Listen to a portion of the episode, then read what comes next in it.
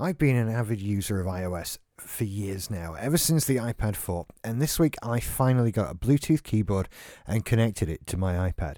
I'm using it now, it's amazing. My mind is blown enough to want to write about it.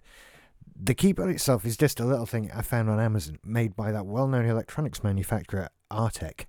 It's not bad for fourteen ninety nine. The keys are nice and clicky and it's backlit with a choice of colours. It's a bit flimsy. I bet if I were willing to spend more money, I'd end up with something a little more solid. Of course, you can get Bluetooth keyboards in all shapes and sizes. The part that really has me excited has nothing to do with the keyboard. It's all about what it adds to the experience of using an iPad. In 2013, I became a laptop user since before I was old enough to go to school, I've been a desktop computer user. It was quite a departure for me, and I spent a lot of time worried about whether or not I could cram my desktop life into a portable machine. There were no problems, especially when I got into external hard drives and USB hubs. But as portable as laptops are, there are still different levels of portable. The 15 inch MacBook Pro isn't exactly the smallest and lightest thing you've ever used. Adding a keyboard to an iPad is a game changer. True, I can't do absolutely everything with it that I can do with my MacBook, but it's pretty close.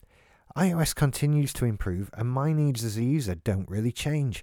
I'm writing this article with the keyboard, and the iPad isn't having the slightest problem keeping up with me. If I didn't have to upload podcasts to various hosting services, I could probably do all of my work on a tablet. As good as the on screen keyboard is, it just doesn't compare to this physical experience. It also doesn't give me the ability to use all the keyboard shortcuts I'm used to with macOS.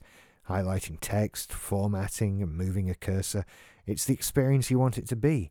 Sure, there have been some great strides in iOS text editing, but you just can't beat the interface you've been using for your entire life.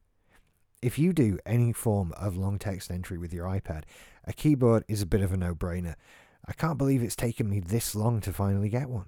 Next, I need one that folds up so I can carry it around with me and use it on my iPhone.